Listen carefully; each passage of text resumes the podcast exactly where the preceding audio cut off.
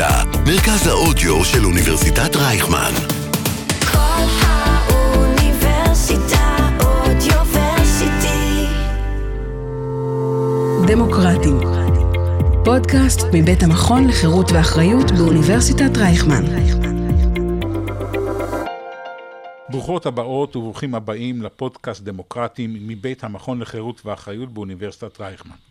אני דוקטור חיים ויצמן, מנהל הדסק הפוליטי במכון, ואנחנו נמצאים באולפני כל האוניברסיטה, מרכז האודיו של אוניברסיטת רייכמן.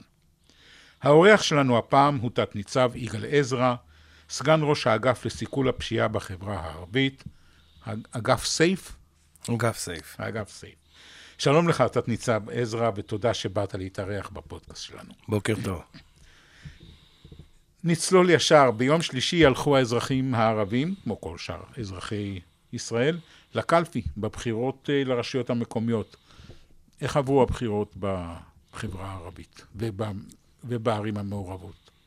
סך הכל אה, הבחירות עברו בצורה אה, די סדורה. היו מספר מקומות שהייתה שם אלימות, כולל אירועי ירי, כולל תקיפת שוטרים, כולל דריסת שוטרים, אבל הייתה נוכחות מאוד מאוד גדולה של שוטרים.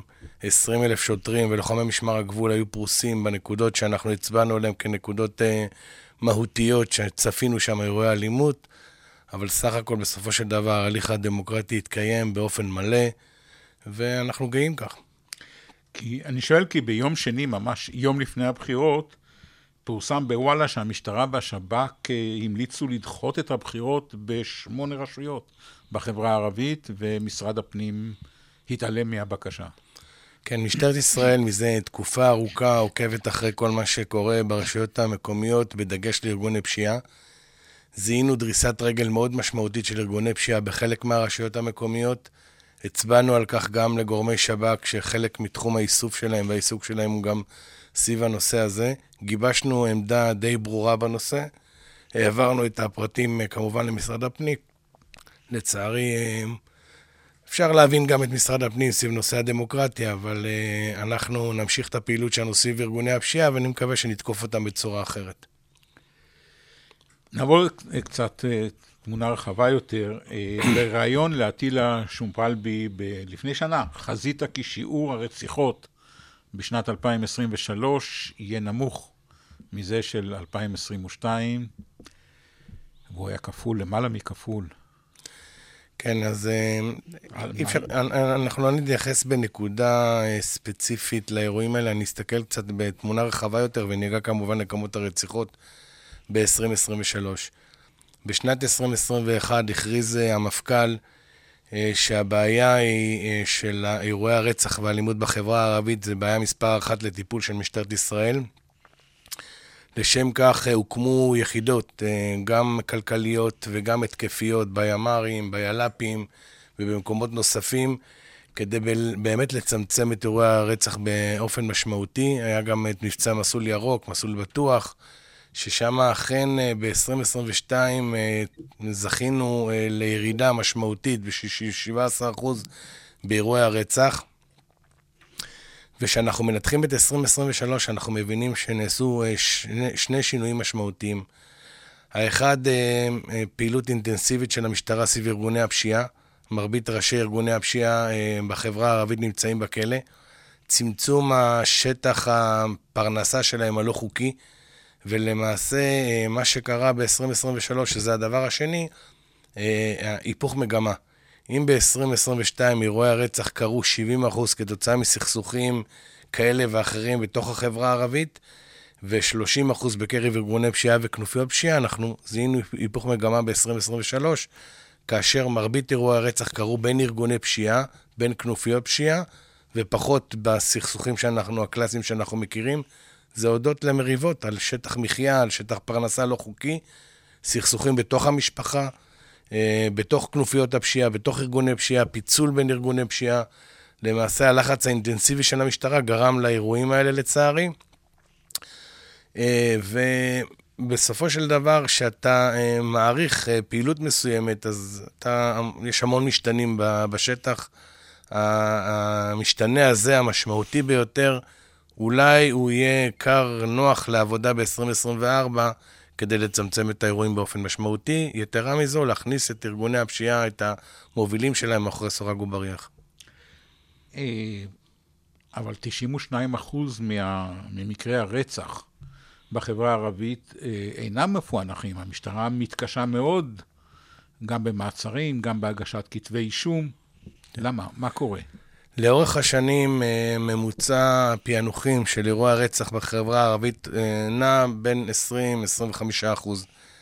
גם בשנת 2023 השיעור הוא סביב 18-20 אחוז, כאשר אה, הספירה או המדידה, קודם כל כל אירוע רצח, אירועי רצח אחד יותר מדי, אבל המדידה היא לאורך שנים, כאילו זה רק בסרטים, תוך שעה וחצי אנחנו תופסים את הפושעים ואת הרוצחים, קשה מאוד uh, בחיים היומיומיים, ואירועי רצח כמו שלושה פענוחים בשבוע האחרון, של אירוע הרצח בטייבה, אירוע הרצח בשפרעם של הכדורגלן, פעילות של uh, מספר חודשים uh, אינטנסיבית של uh, אגף החקירות סביב הנושא הזה, ויש פענוח.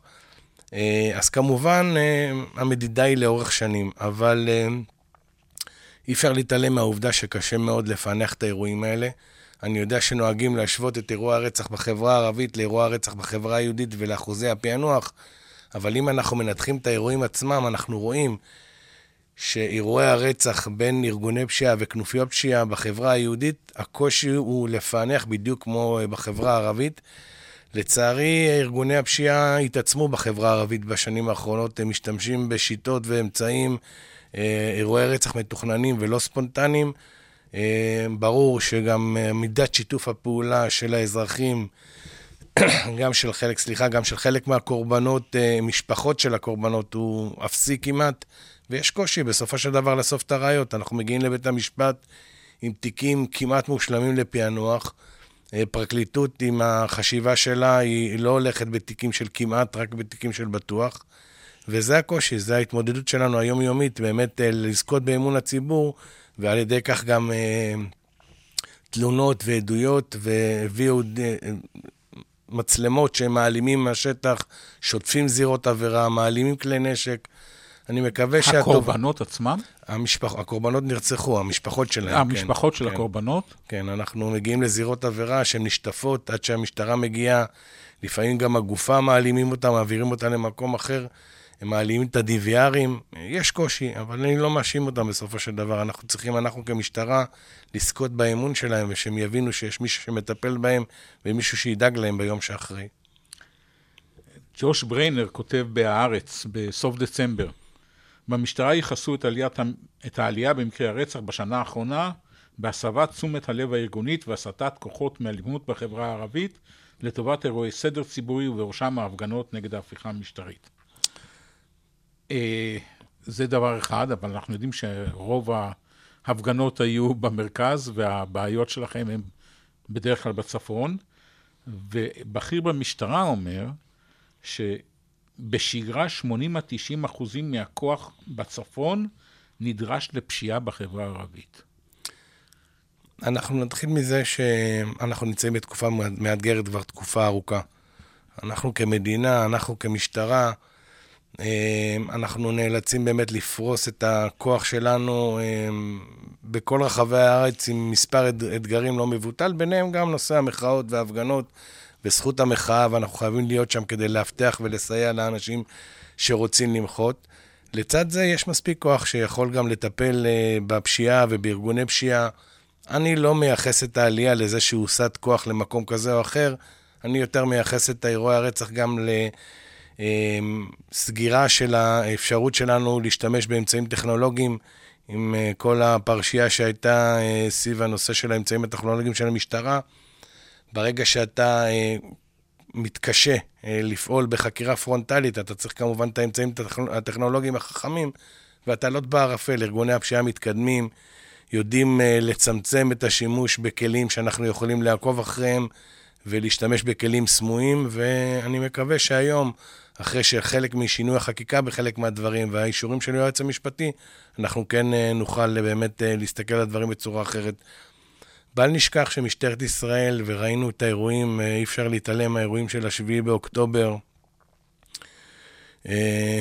מיטב שוטרינו, גם של לוחמי משמר הגבול, קיפחו את חייהם.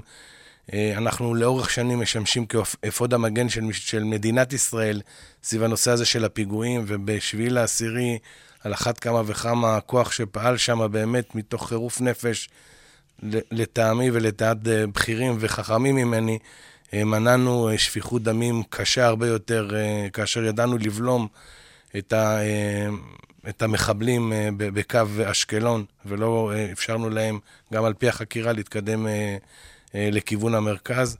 אז אה, תיקח את כל האתגרים, גם של ירושלים, גם של המחאות, גם של הפשיעה. אנחנו חסרים ב-4,000 שוטרים בכל זמן נתון כרגע. אנחנו פועלים לגייס את השוטרים האלה. למה זה? למה, למה אתם חסרים 4,000 שוטרים? אני רציתי להשאיר את המשפט הזה לסוף, ואני אגיד אותו עכשיו. תראה, מעמד השוטר נפגע לאורך השנים בצורה די משמעותית בחברה הישראלית. למה? אה, משכורת נמוכה, זלזול של האזרחים, חלק מהדברים גם באשמתנו. אנחנו אה, לומדים ואנחנו מכינים את השוטרים שלנו בצורה קצת אחרת. בנינו מכללה לאומית לשוטרים, אנחנו בונים שוטר אחר בתוך המשטרה. השכר הנמוך הוא, הוא לא אטרקטיבי, אנשים פשוט לא מגיעים. וברגע שהאזרח, אה, אני אקח אותך לככה איזה מיתולוגיה שרצה במשך שנים, אם לא תאכל יבוא שוטר. ברגע שהאזרח מבין שהמשטרה זה רק לרע ולא לטוב, ולהסתכל על הדברים קצת בצורה אחרת, ראינו את השיימינג שנעשה ברשתות החברתיות. זה נהיה מין שיח כזה שקל לנגח את המשטרה, אבל יש לנו שוטרים טובים ואמיצים, שבאמת uh, עושים את העבודה מתוך שליחות ולא מתוך רצון באמת להתעשר בצורה כזו או אחרת. אני רואה שבשנים האחרונות או בחודשים האחרונים, יש שיפור בשכר השוטרים, יש שיפור uh, כתוצאה גם מהאירועים של השביעי לעשירי ביחס של האזרחים למשטרה, ויש שיפור גם בגיוס שוטרים למשטרת ישראל. אנחנו מבינים שיש אתגרים אחרים שהצעירים שלנו היום מחפשים מחוץ למסגרת ביטחונית כזו או אחרת, אה, אבל אנחנו אה, צריכים להבין שבלי המשטרה אין ביטחון ואין פיתוח ואין כלכלה, ואנחנו חייבים לחזק את המשטרה שלנו. אבל אתה מבין מה עושה, מה עושה למשטרה, או מה עושה למשטרה תמונה של סוס שפוגע על המדרכה במפגינה, ועוד אחת ש, ששוחררה מה... מה...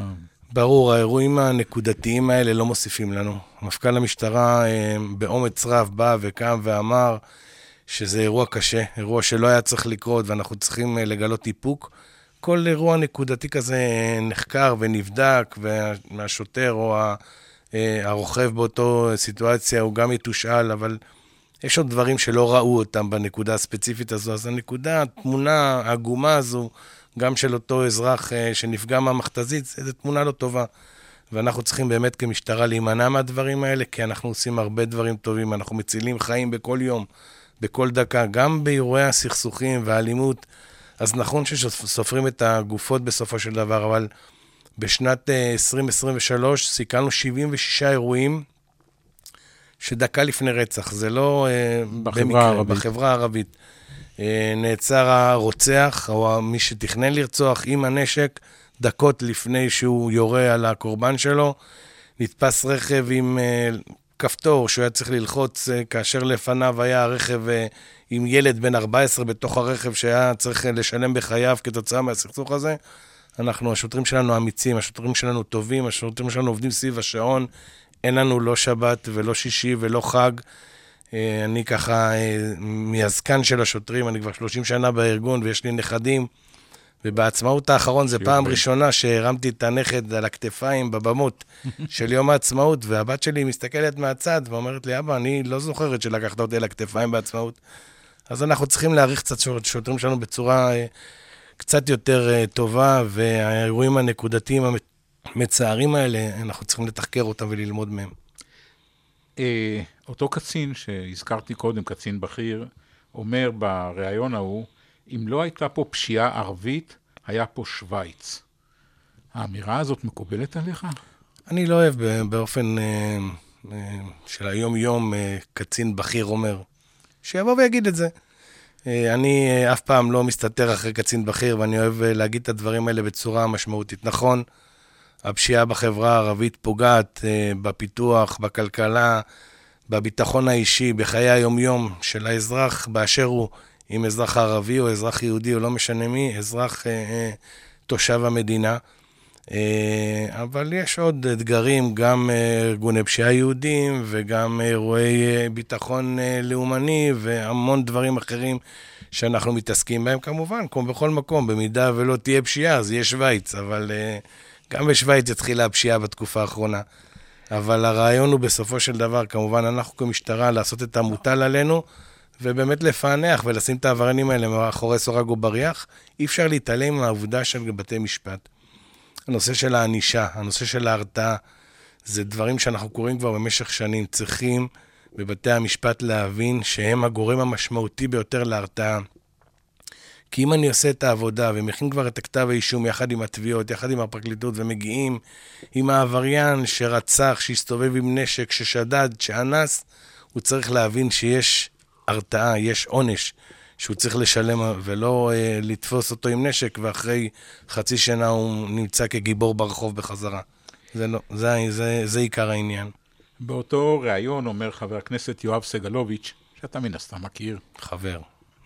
אה, כל עוד לא ידברו עם החברה הערבית ומנהיגי הציבור, כל עוד לא יעשו את רצף הפעולות הנדרשות מול פשיעה, ואם לא תהיה פה התעשתות כוללת, אז המצב רק ילך ויסלים, ונקבל בחברה הערבית מציאות עוד יותר גרועה מהשנה הזו, שהייתה נוראה. אפשר להבין אותו, כי הוא היה ממונה על מיגור הפשיעה בחברה הערבית ב-22, אבל מצד שני, בשנה שלו באמת הייתה ירידה במספר מקרי הרצח בחברה הערבית. קודם כל, ניצב אה, אה, סיגלוביץ', אה, אה, כבודו במקומו מונח, יש לו זכויות רבות בתוך משטרת ישראל, וגם בנושא של סגן שר לביטחון לאומי, והוא עשה עבודה מצוינת. אה, אני מדבר על משטרת ישראל, משטרת ישראל מדברת עם האוכלוסייה הערבית, משטרת ישראל עושה פעילות קהילתית ענפה אל מול החברה הערבית. אנחנו באגף סייף, אה, אה, המילה סייף היא לא כל כך ככה בכותרות עכשיו, אנחנו מתעסקים יותר בחיזוק הקשר עם החברה הערבית. יש לנו פורום אקדמאים, יש לנו פורום אימאמים, שאנחנו נפגשים איתו עם המפכ"ל בשבוע הבא לקראת הרמדאן. יש לנו פורום ראשי רשויות, יש לנו שיח ענף מאוד גם עם משרד החינוך אה, הערבי, אה, עם המחלקות הערביות של משרד החינוך. אה, אנחנו עושים פעילות קהילתית בתוך היישובים, בתוך היישובים שאנחנו יודעים שיש שם פשיעה, ואנחנו צריכים באמת לדבר אה, גם על הנוער בגילאי 14-18, גם לצעירים חסרי המאה 18-24 וגם אה, נשים.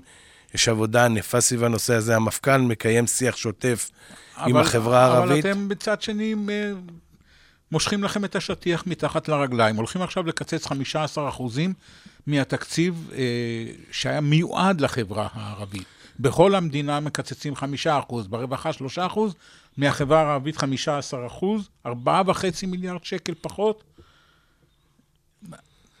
אני, אני שותף לתוכניות 549 ו-550, אה, שבאמת אה, הנושא התקציבי הוא נכנס אה, סביב הנושא של הקיצוץ.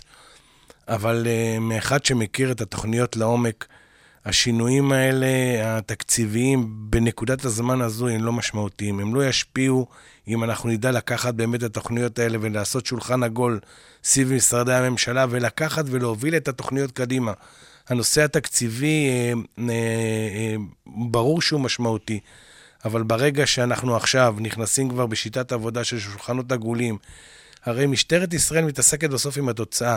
הזנחה של משך שנים של הרחוב הערבי, של התשתיות, של החינוך, אז של, אז של אולי- המון בעיות. אז אבל אולי יורשך בעוד שלוש, ארבע, חמש שנים, יש, הוא יש, אנחנו נשלם כולנו, אבל כן. הוא זה שיצטרך להתמודד עם הקיצוץ הנוכחי? אז יכול להיות שכן, ויכול להיות שלא. יכול להיות שהמצב, אנחנו נסיים את המלחמה והדברים האלה כן יחזרו לשולחן העבודה, אבל אני אומר, הכספים הם, הכמות היא עצומה, ההשקעה הזו. אז הקיצוץ של ה-15%, אני חושב, לא צריכים לקחת אותו כמראה שחורה לנקודה הזו של שנה, שנתיים, שלוש הקרובות.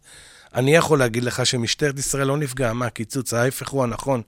קיבלנו תוספות לתקציב שלנו. אנחנו היום בתוכניות העבודה שלנו, אה, ההפך הוא הנכון, מחפשים לעשות תוכניות נוספות, כי אין לנו בעיה תקציבית. אנחנו כמשטרת ישראל, בטיפול בפשיעה בחברה הערבית, הקמנו ארבע יחידות כלכליות שמטפלות בפשיעה בחברה הערבית סביב הנושא הכלכלי. הקמנו שתי יחידות שמטפלות סביב הנושא של הסד"ח, סחיטת דמי חסות. חיזקנו את הימ"רים בתקנים נוספים, באמצעים טכנולוגיים נוספים, זה היחידות המרכזיות המחוזיות.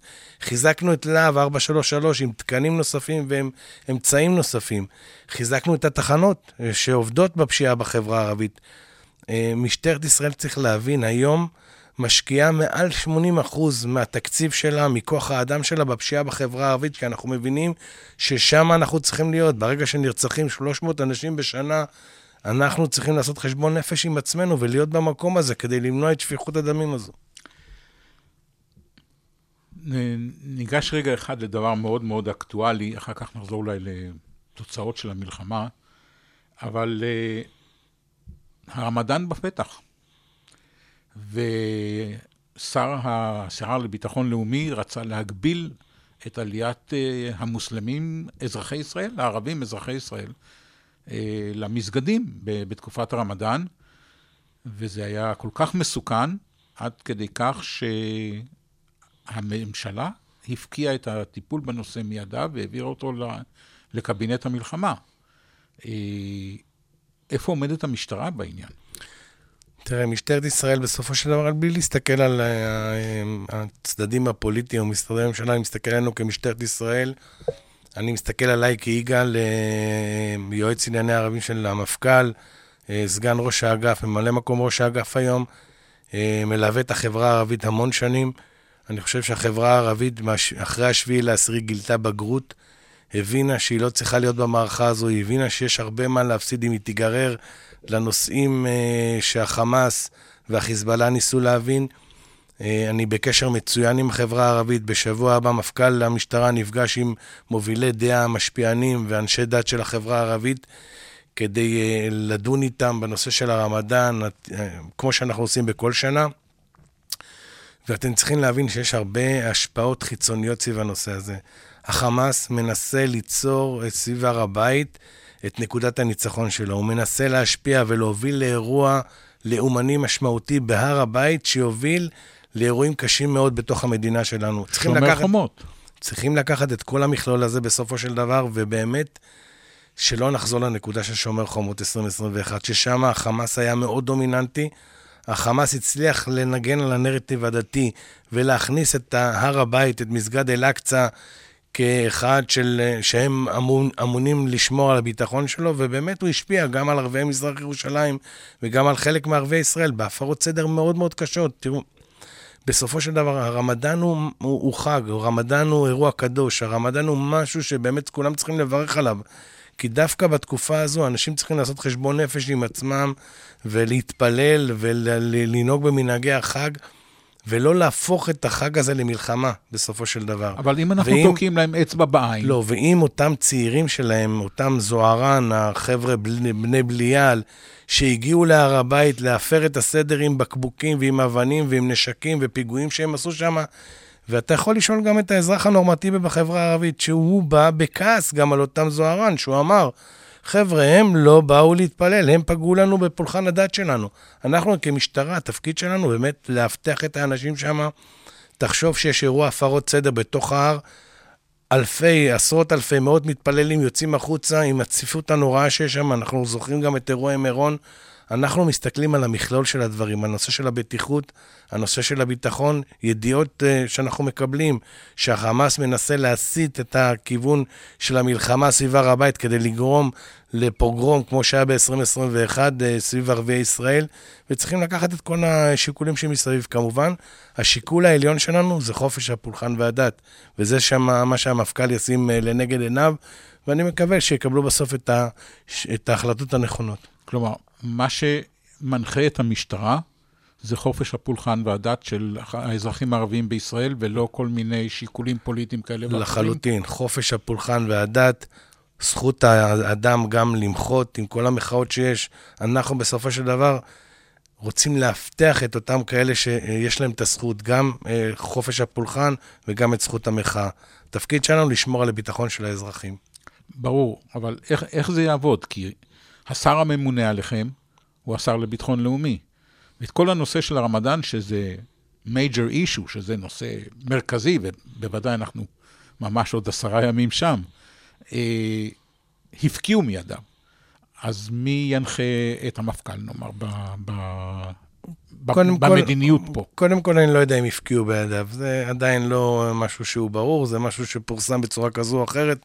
אני לא רוצה להתייחס לנושא הזה. אני רוצה להתייחס לעובדה שאנחנו, כאנשי משטרה, אנשי מודיעין בתוך המשטרה, כיועצים לענייני ערבים למפכ"ל, יודעים לייעץ למפכ"ל את, את העצה הנכונה כיצד לפעול. בסופו של דבר ההחלטה היא מדינית, היא לא החלטה של מפכ"ל כזה או אחר או של שר כזה או אחר, יש החלטה מדינית סביב הנושא של הר הבית. יש גורמי שב"כ בתוך המשחק הזה, יש גורמי צבא בתוך המשחק הזה. כל אחד מביא את, ה, את הניסיון שלו, את הידע שלו, את החוכמה שלו, שמים את הדברים על השולחן, בסופו של דבר, אני מאמין שראש הממשלה יקבל החלטה סביב הנושא, החלטה מושכלת בהתאם לכל הנתונים שיהיו בידיו. אתה יכול לומר לי שחופש הפולחן של הערבים בישראל יישמר בחג הרמדאן הזה, וכל שיקול יהיה רק שיקול של בטיחות המתפללים? לחלוטין. אנחנו כמשטרת ישראל נאפשר לכל אזרח שרוצה את חופש, חופש הפולחן שלו והדת שלו, נאפשר לו ליישם אותו בצורה הכי טובה שיש והכי בטוחה שיש. אני מדבר על הר הבית כמובן. גם על הר הבית, כן, חו- חופש הפולחן זה לא רק בהר הבית, זה בכל מקום, ואנחנו, התפקיד שלנו, צריכים קצת לחוות את הרמדאן בחברה הערבית. זה משעה חמש בערב עד כמעט לפנות בוקר, הרחוב הערבי מתהפך, זה, זה דברים נפלאים שהיו בשנים האחרונות. לצערי, גם אה, הנושא של המלחמה קצת ישבש את הנושא, כמו ששיבש את ה Christmas ואת חג המולד ואת החגים שלנו. אנחנו צריכים להבין, אנחנו כחברה ישראלית, לא ערבים ולא יהודים, כחברה ישראלית שהמולדת הזו חשובה לנו, לראות איך אנחנו מאגדים שורות קצת ביחד, וכל אחד עושה למען האחר בצורה קצת שונה וטובה יותר, כדי שיהיה לנו פה חיים טובים יותר. אה, בעקבות המלחמה, גם אתה הזכרת עכשיו את המלחמה, ירד שיעור התעסוקה של הגברים הערבים מ-77% ל-66%, כלומר 11% פחות, שזה המון, ושיעור התעסוקה בקרב הנשים מ-46% ל-41%. כיצד תשפיע המלחמה בכלל על הרחוב הערבי, וכיצד ישפיע עלינו לעתיד, תשפיע עלינו לעתיד הירידה הזאת בשיעור המועסקים? ברור ש... יש לך מים? כן, כן. ברור שאחרי השביעי לעשירי, כולנו היינו בהלם. היינו מוכי הלם אה, במשך אה, ימים ארוכים. יש כאלה שהתעשתו לפני ויש כאלה שעדיין נמצאים בהלם. אני אומר עוד פעם וחוזר ומזכיר את חברינו שקיפחו את חייהם, ובסופו של דבר היו שם גם ערבים וגם יהודים וגם uh, תאילנדים, uh, ונפל דבר בשביעי לעשירי. גם מבחינת הביטחון האישי, גם הביטחון האישי של האזרח היהודי וגם הביטחון האישי של האזרח הערבי. אזרח יהודי שעד לפני שבוע, שבועיים העסיק uh, פועל ערבי אצלו בניקיון או בגננות או בעבודה כזו או אחרת, הוא פתאום נלחץ והתקשר אליו ואמר לו, אל תגיע לפה יותר. גם אותו... גם היו אותו... לנו שני ראשי ערים, אה, לצערנו. אני, אני תכף אגיד מה אנחנו עשינו סביב הנושא הזה. גם אותו אזרח ערבי שהסתובב עד לפני יומיים עם אשתו בקניון ולא, ברננים ולא חשש להסתובב שם, פתאום הוא פחד, הוא אמר, אני, ישמעו אותי מדבר ערבית, אני, ייקחו אותי כמחבל האולטימטיבי, המיידי. ו- ו- ושתי החברות היו בהלם, היו בהלם, ואני, אה, אה, קיימנו שיחה גם עם פורום העסקים, קיימנו שיחה עם אנשי עסקים אה, יהודים וערבים, קיימנו במפג... באוניברסיטת חיפה מפגש בין ערבים ליהודים על מנת להסתכל ולראות איך אנחנו יכולים לצלוח את המשבר הזה. לשמחתי, אנחנו בשינוי מגמה בחודש, בחודשיים האחרונים. אנשים לאט לאט מתחילים לחזור לעבודה. אנשים לאט לאט מבינים שהחיים המשותפים חזקים מכל דבר אחר, וכל אחד צריכים להסתכל על, ה- על היכולת שלו להשפיע. תראו, 40 אחוז מאנשי הרפואה במדינה שלנו, אחים ורופאים ורוקחים, הם ערבים.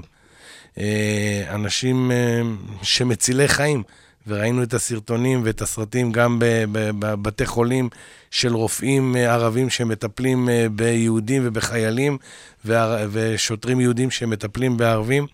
אנחנו כחברה לאט לאט מתחילים להבין שאנחנו חייבים לחיות ביחד, ואחוזי התעסוקה הם מתחילים להשתנות, מתחילים להשתפר, לחזור לממדים הנורמליים שלהם.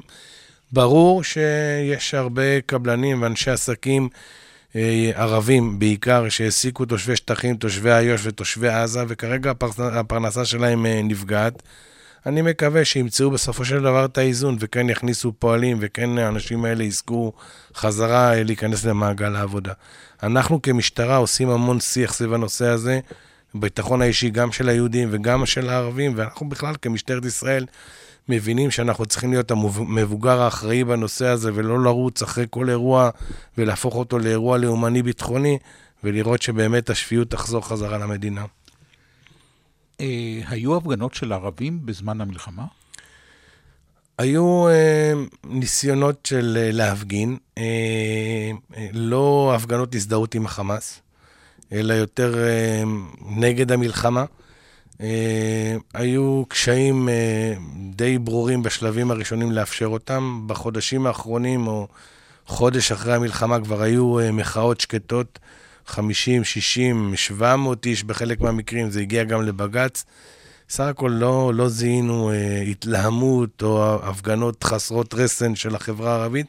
אני ציינתי מקודם שהם גילו בגרות סביב הנושא הזה, ואנחנו כמשטרה מתחילים להבין גם בסוגיה הזו שלא כל הפגנה היא הפגנה על רקע לאומני. יש לפעמים רצון להזדהות גם עם הקורבנות בעזה, עם הילדים. לצערי יש חפים מפשע שנפגעים גם שם, אבל אי אפשר להשוות בין האירוע של השביעי לעשירי לאירועים האלה. אנחנו כן מאפשרים את ההפגנות האלה אתה- בצורה אתה- מושכלת. אתה אומר לי שזכות הביטוי של ערביי ישראל, זכות ההפגנה של הערבים, שווה לזו של היהודים? לחלוטין, תראה, בסופו של דבר, בפועל, בסוף, בחוק אנחנו יודעים. אבל- בסופו של דבר, תראה, אני יודע שקמה צעקה גדולה סביב האירועים אה, של ההסתות ברשתות החברתיות. אה, נכון, היו מעצרים, אבל לא כל מעצר בסופו של דבר הגיע לכדי כתב אישום. ה-136, נדמה לי, כתבי אישום שהוגשו סביב הנושא של ערביי ישראל להסתות, היו כאשר הסתות בוטות של הזדהות עם חמאס. לא הזדהות עם קורבן כזה או אחר שנפגע מהאירוע, כי הזדהות עם חמאס, עם קריאה לפגיעה במדינת ישראל. אלה המקומות שכן ידענו להפעיל את החוק, כמובן עם הפרקליטות וכמובן עם היועץ המשפטי, אבל ברור שזכות ההפגנה, אה, המחאה, שווה בין יהודים לערבים, כל אזרח במדינה. אה, בבאקה אל-גרבייה נרצח נער בן 16 מכדור שירה לכיוונו, מי שחשוד בזה נער בן 15. אה, מה קורה עם, הנשק בחברה הערבית? כמובן שזה הנשק שלא, שהוא מוחזק באופן. לא חוקי. ו... הנשק הלא חוקי הוא מכת מדינה. אה, אלפי כלי נשק ש... לא רק בחברה הערבית? לא, לא רק בחברה הערבית, תכף אני ככה אגע גם במספרים, כי גם ארגוני הפשיעה וגם הכנופיות של היהודים גם מחזיקים את האמל"ח, הם פחות משתמשים בו, כי הסכסוכים שם הם פחות אה, בהיקפים גדולים כמו שבחברה הערבית. אבל תראה, אני יודע שקל לבוא ולהגיד למשטרה, אה, לכו תעשו מבצע איסוף כלי נשק. זה לא אתה מסתובב עם עגלה של סופר ומתחיל לאסוף כלי נשק מהרחובות. זה, הם מחביאים את זה, הם מסליקים את זה, הם מעלימים את זה. יש קושי מאוד מאוד גדול להגיע לנשקים האלה. כל חיפוש כזה הוא חיפוש שאתה צריך מודיעין טוב, אתה צריך בילוש טוב, אתה צריך כוח גדול שיגיע גם לבצע את החיפוש. ואני יכול להגיד שבמשך השנים יש עליות של עשרות אחוזים בתפיסות נשקים. יש גם אה, עלייה של עשרות אחוזים אה, בהגשות כתבי אישום. ואנשים נמצאים מאחורי סורג ובריח, אבל זה, זה לא הפתרון. אם אנחנו לא נדע לייבש את הביצה, אנחנו בסופו של דבר, אנחנו אה, נמשיך לתפוס ונמשיך ככה להתהדר בתפיסות, אבל פחות אה, נטפל בבעיה. הבעיה היא, והאזרח הערבי, וגם, אני חושב שגם המדינה לא מבינים את זה, הנשק לא מגיע מהצבא. נכון שיש קצת אירועים בתקופה האחרונה, אה, בעקבות המלחמה, שכן אנחנו עם זליגה של נשק לארגוני פשיעה ועבריינים יהודים וערבים. הנשק לחברה הערבית מגיע דווקא מהחברה הערבית. מאיפה? מלבנון, מירדן, חבר פרלמנט ירדני שמבריח 200 כלי נשק בפעם אחת ונתפס, וזה רק הפעם שהוא נתפס, לך תדע כמה פעמים שהוא עשה לפני. אלפי, אלפי כלי נשק שנתפסו ב-2023 ו-2024 שמוברחים מהחברה הערבית, נכון שזה בלבנון ונכון שזה בירדן, לתוך החברה הערבית הישראלית.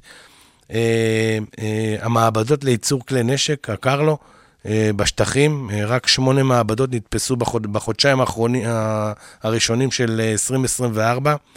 אה, אלף כלי נשק שנתפסו, ויש לי פה את המספרים, רק, רק בשבועיים האחרונים, מהמלחמה, בוא נגיד, 108 רובי M16, 529 אקדחים, 209 מטעני חבלה, אה, 190 רימוני רסס, זה כמויות אדירות של נשק, אבל עוד פעם, אם אתה תתפוס זה בסדר, אבל אתה צריך למנוע את הזרימה, אה, גם אה, כוח מבצעי שהקמנו בגבול אה, ירדן, גם כוח מבצעי שהקמנו בגבול לבנון, יחד עם השב"כ, יחד עם הצבא, כדי למנוע את, ה, את ההברחות האלה ולצמצם באופן משמעותי את היכולת של זליגת הנשק מהמקומות האלה לתוך החברה הערבית, שבאו והכניסו את, הש, את, ה, את הארגון, את השב"כ, שיסייע, כן, חלק מתחום האחריות של השב"כ זה סביב הנושא של הנשק, הברחות הנשק מאזור, אה, ממדינות אויב לתוך המדינה שלנו, מלבנון, מירדן. ברגע שהם ידעו גם להפעיל את היכולות שלהם, יחד עם היכולות שלנו, והיכולות של הצבא, אנחנו נצליח למנוע את זה, כפי שעשינו במבצעים מאוד הירואיים פשוט, סביב התפיסות האחרונות של הנשקים האלה. איך, איך מתקבלת בכלל המשטרה עכשיו בחברה הערבית? אה, יש, אני, אני 30 שנה עובד בחברה הערבית, הייתי מפקד התחנה בלוד בעבר, אה, ויש שינוי. יש שינוי כי החברה הערבית רוצה את האיכות חיים שלהם, רוצה את הביטחון שלהם, רוצה את היכולת שלהם להשתלב בחברה הישראלית באופן כללי, והם מבינים שהם צריכים את המשטרה. אם אה, בהתחלה היה קושי אה, להקים תחנות משטרה בתוך היישובים הערביים, ראה כפר כנא, ראה מג'ל אה, כרום, ראה מקומות שהיה קשה גם היום, בסכנין, שאנחנו רוצים להקים שם תחנה משטרה, ראש העיר, או אני, לשמחתי הוא איבד את כס אה, ראשות העיר. אבל הוא אה, הגיש אה, בג"ץ נגד המשטרה, שהוא לא רוצה שתקום תחנת משטרה בסכנין. אני מקווה שראש העיר הנכנס מאזן גנאים כן ירצה אותנו שם, אבל האזרח הערבי הנורמטיבי מבין שהם צריכים את המשטרה שם. גם יותר נגישות להגש, להגיש תלונה, גם יותר אה, אפשרות אה, קריאות 100, של לצמצם את זמן התגובה של הניידות, ואנחנו רואים גם את הנושא של הרצון שלהם גם להתגייס למשטרה. כן, יש. יש, יש שינוי מגמה בשנים האחרונות, ויותר ויותר אזרחים ערבים רוצים להתגייס למשטרה. אלה- המשטרה ערוכה לקלוט.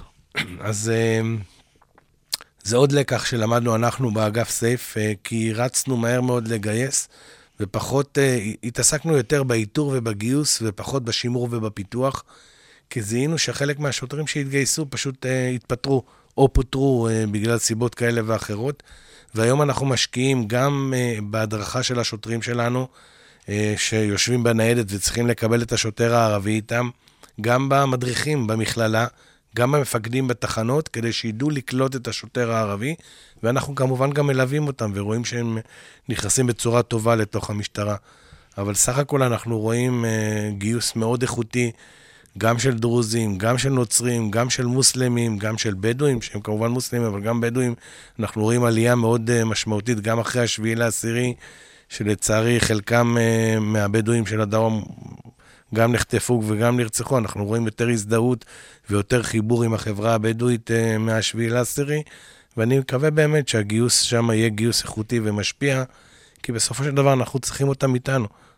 אני רוצה לאתגר אותך בבקשה. ולשאול אותך, אולי אתה נלחם בתחנות רוח? בחודש מאי בשנה שעברה אמרת לישראל היום, לעיתון ישראל היום, השר בן גביר מבקש מאיתנו עדכונים שוטפים על הנעשה בחברה הערבית, הוא רוצה לראות תוכניות עבודה, אי אפשר להגיד שזה לא בראש מעייניו. אבל הוא טרם ביקר באגף. ארבעה חודשים אחרי שנכנס לתפקידו ולא מצא את הזמן לבקר באגף, לא עושה, בעיניי לא עושה רושם שזה באמת בראש מעייניו. תראה. אז אולי אתה באמת דון קישוט שם. לא, אני עדיין עומד אחרי הדברים שלי. אגף סייף הוא אגף קטן, שמונה בקושי 40 או 50 שוטרים שהם אה, מתעסקים בעיקר בבניין הכוח. עיקר... אולי, אולי זאת אחת הדוגמאות. לא, לא, אני, אני חושב שזה נכון, כי בסופו של דבר מי שאמון על הפעילות האופרטיבית זה המחוזות, זה התחנות, ושם אנחנו צריכים אה, להתחזק. אנחנו אסור לנו להיות אה, ככה, אה, לשמן את עצמנו ולדשן את עצמנו במקומות של המשרדים. אנחנו צריכים יותר אנשים שנמצאים בשטח. אז נכון שהוא לא הגיע לאגף, אבל זה לא משהו שאומר שהוא לא מכיר את האגף, זה לא אומר שאני לא משתתף בדיונים עם, אה, עם השר בן גביר, זה לא אומר שהמפכ"ל אה, אה, לא נמצא בקשר ישיר מולו, זה לא אומר שהוא לא מבקר בתחנות משטרה, ושם הוא כן צריך להיות. שם השוטרים צריכים לראות אותו, שם השוטרים צריכים להרגיש אותו. יש עובדה, שינויים גם בשכר של השוטרים, יש גם בתקציב המד... המשטרתי, יש עלייה משמעותית מאוד ב-2024. אני חושב שהשר עושה עבודה מצוינת, כי הוא מבין שאנחנו צריכים משטרה חזקה. הוא מבין שהאזרחים שבמדינה צריכים משטרה חזקה. אל תיקח את האגף סייף, אם הוא ביקר או לא ביקר, כמשהו שמשליך על הקשר שלו עם המשטרה, או, או לרצון שלו באמת לראות תוכניות עבודה סדורות. אני בטוח לא שלכל... למשטרה, ל- לערבים, החברה הערבית, כי הרי זה התפקיד שלכם. אז אני אומר שאם המשטרה והמפכ"ל שם לנגד עיניו 80-90 אחוז מההשקעה שלנו בפשיעה בחברה הערבית, בפשיעה בחברה הערבית, גם השר נמצא שם, הוא מבין שאנחנו צריכים לצמצם את הפשיעה שם. לא מכיר מישהו שרוצה שהפשיעה שם תיגע, כי היא משפיעה בסופו של דבר על מעגלים כל כך הרבה רחבים ומשמעותיים. היא משפיעה גם על הכלכלה בכל נקודת קצה. היינו עם המשרד לשוויון חברתי של הפיתוח הנגב והגליל, וגם שם הם מבינים שאם לא יהיה ביטחון, לא יהיה פיתוח. אז אנחנו יכולים להשקיע המון בפיתוח, אבל ברגע שלא יהיה ביטחון, אז יהיה סחיטת דמי חסות, ולא יגיעו אנשים לגור שם, ולא יגיעו אנשי עסקים ואנשי אקדמיה כדי לקדם את העסקים שם, זה הכל קשור אחד בשני. טוב, אנחנו הפלגנו ועברנו כבר מזמן את הזמן שהוקצה לנו, אבל אני לא אתן לך ללכת לפני שאשאל אותך לסיום. מה היית רוצה שהמאזינים, הצופים שלנו, ייקחו איתם מהשיחה הזאת? אני אחזור למשפט שאמרתי באמצע, שאני חושב שאני מבקש, ואני קורא באמת לאזרחים ולמאזינים, תנו קרדיט לשוטרים, תכבדו אותם, תפרגנו להם, כי אין לנו משטרה אחרת. זה צד אחד. הצד השני, אה, הם, הם צריכים להבין שהלחץ שלהם צריך אה, להיות גם כן באופן ברור וחד, שחייבים להעלות את המשכורות של השוטרים שלנו. השוטרים שלנו עובדים קשה מאוד, ובלי שכר לא יגיעו האנשים הטובים שאנחנו רוצים אותם כל כך באר, בארגון. אה, והצד המאוד מאוד חשוב, שמסתכל ככה בצורה רחבה יותר, אה, אה, אי אפשר בלי המשולש. המשולש של משטרת ישראל, של משרדי הממשלה, שחייבים ככה להדק שורות ביחד ולבנות תוכנית עבודה סדורה. אבל אם אנחנו נהיה עם משרדי הממשלה והמשטרה, ואנחנו לא נהיה עם האזרחים, שום דבר לא יעבוד. אנחנו חייבים את האזרחים איתנו בתוכניות העבודה, בשיתוף, לשמוע אותם, להרגיש אותם. זה לא רק חברה ערבית או חברה ישראלית, כולם ביחד. אה, ראשי הרשויות, אנשי הדת, אה, ברגע שאנחנו נדע ביחד כמדינה להבין שהמשולש הזה חייב להיות מחובר כל הזמן ביחד, אני מאמין שהמצב שלנו במדינה יהיה הרבה יותר טוב. תודה רבה לך, תת-ניצב יגאל עזרא, סגן ראש אגף סייף. תודה לכל האוניברסיטה, מרכז האודיו של אוניברסיטת רייכמן. תודה לכם שהייתם איתנו.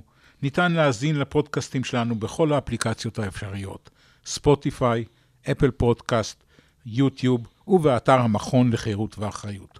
שמרו על עצמכם והיו טובים אלה לאלה.